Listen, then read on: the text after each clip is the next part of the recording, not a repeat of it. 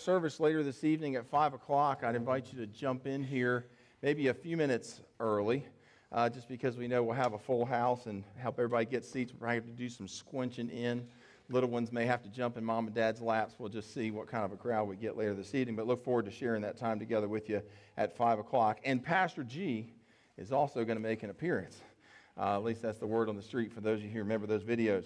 Um, well, anyhow, good morning. Good to see you on this Christmas Eve Sunday. How about that? Um, hope all of your shopping's done, right? There's still a little time left, a little, but there is a little time left.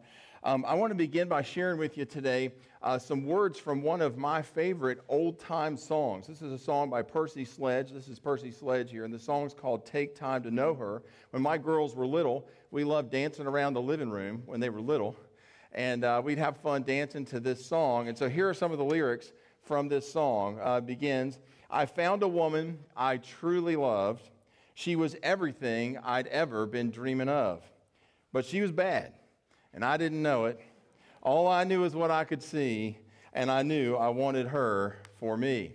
Percy was smitten, and he's talking about how he was just falling in love with this young lady. He goes on to say in the song that he took his young, this young gal home to his mama, and his mama pulled him over to her side, and she gives him some advice, and she says to him, Son, take time to know her. It's not an overnight thing. Take time to know her. Please don't rush into this thing. Now, Percy sang that another octave up, but you know, give you a little sense of the tune, right?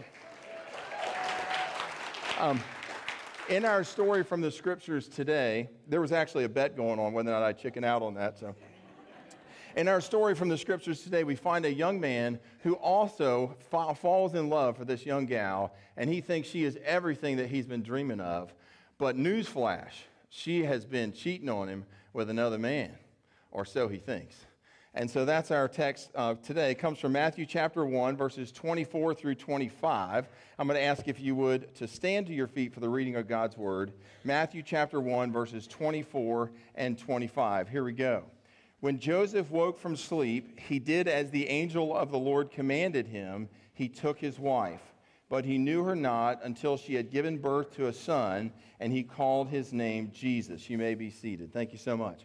All right, so we're going to come back to those verses here in just a little bit, uh, but that those verses are the tail end of a section that begins back in chapter 18 or verse 18, and I want to build a little bit of context as we walk toward those verses together. So let's start at verse 18. It says, "Now the birth of Jesus Christ took place in this way."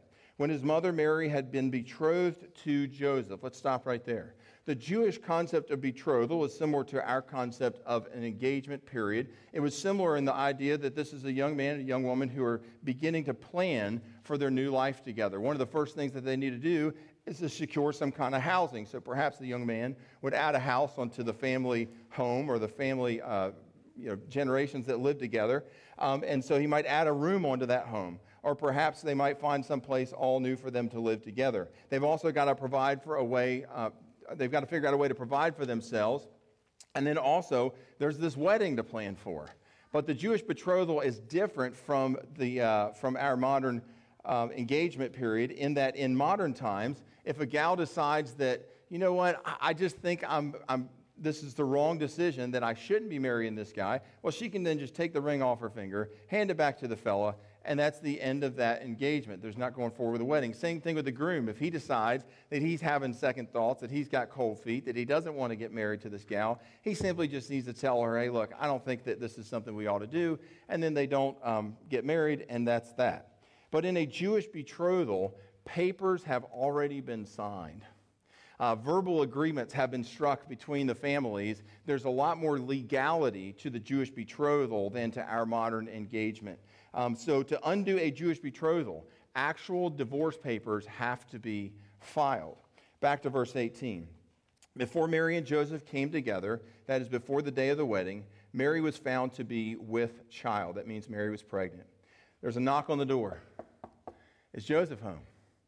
Joseph appears in the doorway. He's surprised to see his bride to be, but happy to see her. And he says, Mary, uh, what's going on? What do I owe this pleasure? And he can see, though, that Mary's got a little bit of a concerned look on her face. Mary says, uh, Mary, uh, she says, Joseph, I, I don't know how to tell you this, but I'm pregnant. Now, Joseph wasn't born yesterday. Joseph knows that baby's not his, right? He knows that uh, he had nothing to do with that. He knows how this works. Clearly, Mary has been unfaithful. She tries to pass off this story to him about an angel that's visited him and how the angel said that she was miraculously going to conceive as a virgin. And he's like, Yeah, yeah, yeah, okay. All right, Mary. We know how the world works. So Mary's in a pretty tight spot. And Joseph thinks to himself that, you know, hey, look, I thought I knew her. I thought I had taken time to know her, but nevertheless, I should have listened to Percy and spent a little bit more time getting to know this gal. So, what does Joseph decide to do? Verse 19. And her husband, Joseph, notice that the scripture refers to Joseph and Mary in this betrothal state as husband and wife. They're already legally heading toward that, and the scriptures regard them as married. Um, and her husband Joseph, just being a just man and unwilling to put her to shame, resolved to divorce her quietly.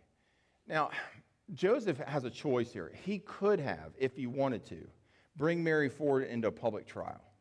He could have drug her out in front of her family, in front of the whole town, and had this whole big public thing that would have exonerated him publicly of any sort of wrongdoing here, of any sort of um, capitulation with, this, with the situation. Uh, but Joseph, it says, was unwilling to do that. He knew that Mary had a difficult road ahead, and he did not want to pile on um, any more than she was already dealing with. Remember, these folks are living in a small town. Scholars say that Nazareth or uh, Bethlehem was around, uh, no, I guess been Nazareth then. Na- Nazareth was around a thousand, a population about a thousand people. This is a small town. And a lot of them are probably interrelated, even distantly. So he's probably related to half the people in the town. So, I mean, this news spreads to everybody in town. Everybody knows about it. Everybody else knows everybody else's business. They had strict moral expectations as well. Remember, this is a first century Jewish community. And getting pregnant with another man while you were engaged to someone else was somewhat frowned upon. So, Mary is in between the proverbial rock and a hard place. And Joseph mercifully decides not to pick at her. Let me paraphrase what happens next. Joseph has a dream, and in this dream, an angel visits with him, and the angel says, Joseph, fear not to take Mary as your wife, for that which is conceived in her is of the Holy Spirit. This is indeed a miracle. Verse 24 When Joseph woke from sleep, he did as the angel of the Lord commanded him. He took his wife. That is, he did not change the date for the wedding. He let the invitations go out. He showed up at the altar. They exchanged their vows together and Joseph took his place in this somewhat scandalous story. Joseph is basically admitting to everybody in his family, to her dad, to the family, to the larger family, to the community, that, yeah, I mean, this is, this is my baby. It would be like um, somebody committing a theft in your neighborhood, nobody knowing who did it, everybody upset about it, and then all of a sudden you stepping forward and saying, hey, um, I'm the thief. I'm the one who stole from so and so down the street. Can you imagine the, how everybody in the neighborhood would look at you from that point forward? This is what Joseph is facing. Not only that, but imagine the conversation again with Mary's dad. Do you suppose that Joseph went to her and tried to explain the situation and talk about these dreams that they had had, talk about these angels that had visited with her, the angel that had visited with him? Do you think he tried to share some of that, or did he simply keep his mouth shut and say, you know what? I didn't believe Mary when she came to me. Why would her dad believe anything that I'm telling him? Perhaps he just kept his mouth shut, said yes, sir, and took whatever it was that was coming. Nevertheless, Joseph took his place in the story. He allowed his reputation to be impacted by all of this, even though, again, no wrongdoing had been done. Joseph even leans into the story. You come to verse 25, it reads Look, but Joseph knew her not until she had given birth to a son. And when the baby was born, Joseph called his name Jesus. When a Jewish father names the son, even in the case of adoption, he is claiming that son as his own. All right, that is our treatment of this text for today, which means it's time for us to stop here and ask the question that we ask every week around here What difference does all this make to my life? Great question. Let's see if we can answer that. Let me say, first of all, that Matthew, in these first two chapters of his gospel, puts the focus uniquely on Joseph. Um, he tells the genealogy of the Lord Jesus in Matthew chapter 1 through the bloodline of Jesus' adoptive father, Joseph. Um, when we get to this verses that we're looking at here, it's Joseph that has the dream. And it's Joseph that is instructed to take Mary as his wife. We know that Mary had also had an angel visit her. We learn about that over in Luke's gospel. But here in Matthew, he doesn't focus on Mary, he's putting the focus on Joseph. Obviously, Jesus is the subject of all of this material, but it's told through the experience of Joseph. A little bit later in chapter 2, as we learned in the past several weeks, it's Joseph who has a dream, who's instructed to flee and go to Egypt before there's, because there's this guy named Herod that's going to want to try and come and uh, knock off the competition, knock off baby Jesus, the one born king of the Jews. It's Joseph who then again has a dream, and he's instructed to go back home because Herod's dead, and so it's safe for them. It's Joseph that has a dream once again that, hey, don't go to Bethlehem, but go on up to Nazareth. So again, the story of the Lord Jesus and the birth of the Lord Jesus is told through the experience over and over again here in Matthew's gospel uh, through the story of Joseph. Now, compare that to Luke's gospel. In Luke chapter 3, we learn about Mary's genealogy. And so we see Jesus' bloodline tracing back to David, but through Mary's side of the family. Mary's the one who uh, is reported to have this child, and then Elizabeth has a child that's going to be called John the Baptist later on, and the two women come together, and the babies leap in the womb when they come near one another. It's Mary who gets on the back of the donkey and is led down to Bethlehem. It's Mary who has all these experiences. It's Mary that the shepherds come and visit with, and she's a, a prime uh, character in that story in Luke's gospel. But again, here in Matthew's gospel, he puts the focus on Joseph. And so I thought it might be appropriate to take some time to see what we might learn from this great man of God, Joseph. Because notice, it is Joseph who is going to train up the future Savior of the world in the way that he should go. It is Joseph, the father of Jesus Christ, that Matthew puts a focus on here. And so I thought it might be appropriate for us to ask what does Joseph, what might Joseph teach us? So um, let's take a look at a few lessons that we might learn from Joseph's example here. Lesson number one when wronged, Joseph's response struck a balance between justice and mercy. When wronged, Joseph's response struck a balance between justice and mercy. Take a look again at verse 19. Look at how Joseph responds to Mary's, news of Mary's pregnancy. It says, Being a just man and unwilling to put her to shame, it says he resolved to divorce her quietly. Again, Joseph could have been asked or could have asked for a big public trial. He could have drugged Mary out in front of the family. He could have drugged her out in public. And he could have exonerated himself publicly and just washed his hands clean of the whole thing and been like, This is Mary's situation. I had nothing to do with it. He could have done that. That was his legal right to do.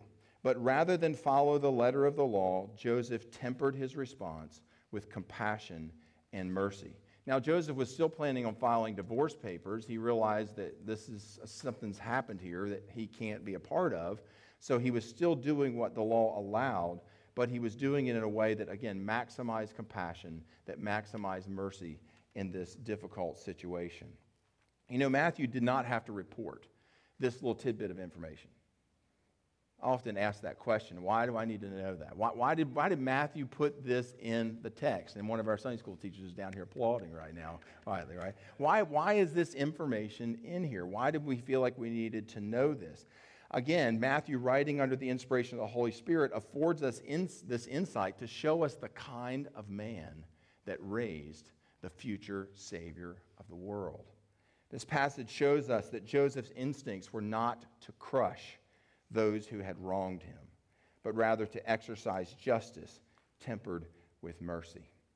In terms of our relationships with coworkers or even with our children, do we find that we're always needing to win the conversation?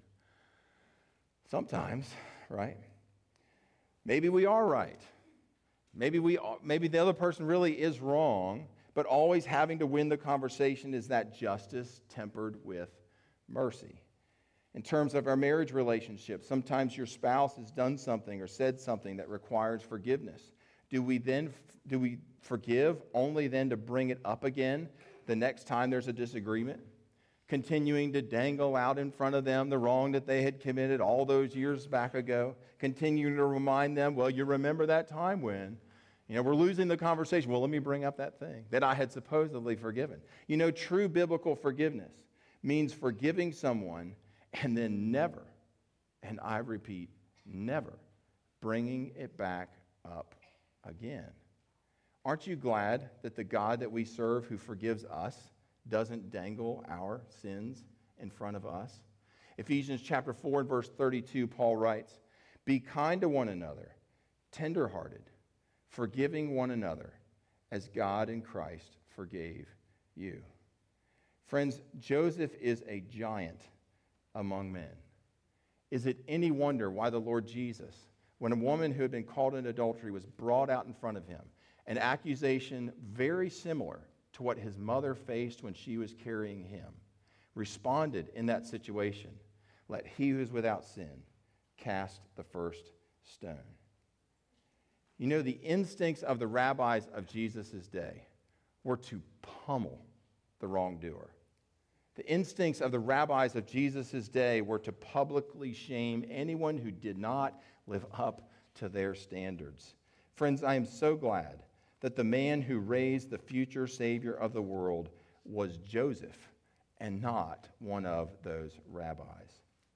If one of those rabbis, with all of their self righteousness and mercilessness, had been the one to raise the Lord Jesus, then perhaps Jesus' words from the cross would have been Father, annihilate them, or Father, avenge me. But instead, his words were Father, forgive them. Friends, even when he had been wronged, there was an instinct in this man Joseph not to lay on the horn. Some of y'all didn't catch that yet. But to temper his response with mercy. Lesson number two. Lesson number one is when wrong, Joseph's response struck a balance between justice and mercy. Lesson number two Joseph obeys without fuss or objection. Flip back with me to verse 24, verse 24.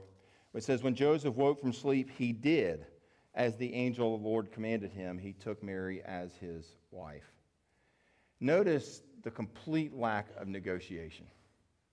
Joseph didn't wake up from that dream, get his instructions, his mind is clear, he knows what he's supposed to do, and then he enters into a period of negotiation with God. God, are you sure about this? He's got 20 questions for God about that. No, instead, he doesn't hesitate about his marching orders. He doesn't push back about, against what's been asked of him. Rather, Joseph receives his orders from God and promptly obeys. As we noted earlier, this is going to cost Joseph his reputation in the community. This is going to cost Joseph in terms of family relationships. We see this same response of obedience repeated over and over in the rest of Matthew's birth narrative. Joseph is instructed later on to take the baby Jesus and his mother, flee to the foreign land of Egypt. Don't you suppose that Joseph could have asked, Is that necessary? Don't you suppose that Joseph could have hit the brakes and said, Lord, why should I leave the land of my forefathers? Why should I leave everything familiar? Why should I leave the nation of Israel and go down to some foreign land that I've never been to before? God, don't you see that mother's uh, that Mary's already rode all the way down here from this donkey? We've got we're living in a town that's not where we're from already. And God, don't you see that she doesn't need to be getting back on a donkey and taking this little infant someplace else? And besides, God, I don't see any soldiers circling the town. I hadn't heard word of any siege of Bethlehem. God, you've turned our lives upside down. Is that how Joseph responded? No. Joseph obeys without fuss, hesitation, or objection. Friends, this may be one of the hardest lessons for us to get right. When God speaks, my instincts are to object. My instincts are to hesitate. When God speaks, I want to enter into a period of negotiation. I want to weigh out, God, what is it that you're asking of me to do? And, and can I, do I feel like I'm up to the task? Do I have what it is that's necessary to accomplish what you're asking? This reminds me of the story of Noah in the Old Testament. Here's a guy who has, get this, never seen rain before. And God tells him he's going to flood the earth. With what? Well, this water is going to fall from the sky. Okay. But Noah, nevertheless, God tells him to build a boat. What's Noah do? Builds a boat. The New Testament writer in Hebrews uh, chapter 11 picks up on this. It's the Cooper's Channel of the Old Testament. He heralds Noah for his remarkable obedience.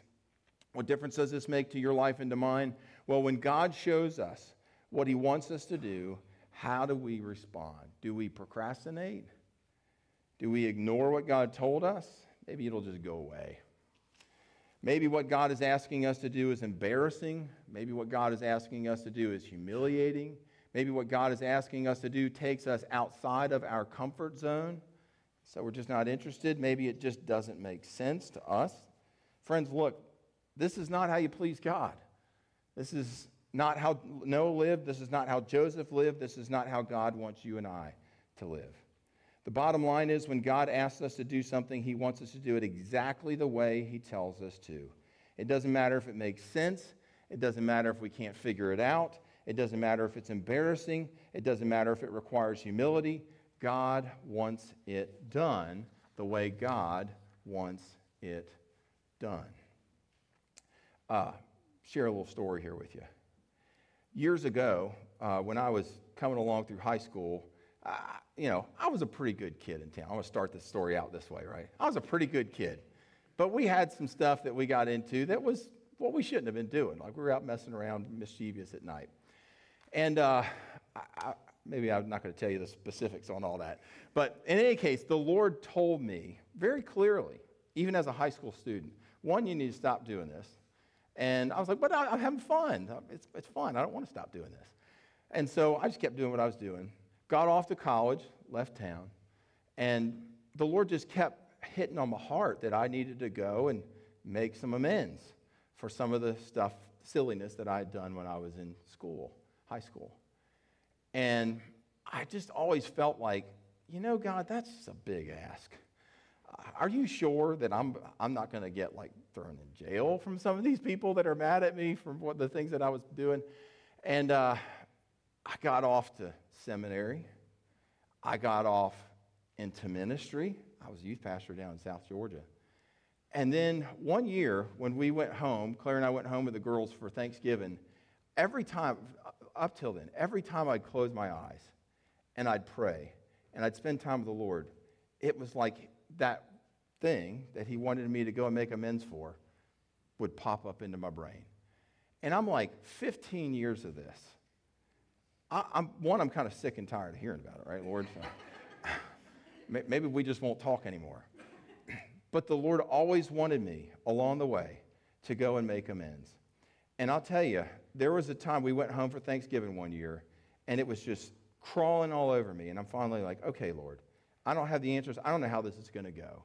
But I'll go knock on those doors, and I'll talk to those people, and I'll say that I'm sorry. And I did. And I remember going into the home of one of the families, uh, just up and down the road where we had been mischievousing. And it was an older couple. And I sat down at their dining room table. And I had already been to a couple other houses. I sat down at their dining room table. And you're like, well, Gordon, I really got to know what this is, right? See me after church. I don't want it on record, right? and uh, so I remember sitting down at their dining room table, older couple, and they were a Christian couple. And I told them I was in ministry. I told them what I'd done. I told them about my prayer time. And they, I just began. I just lost it, right? Because I do that.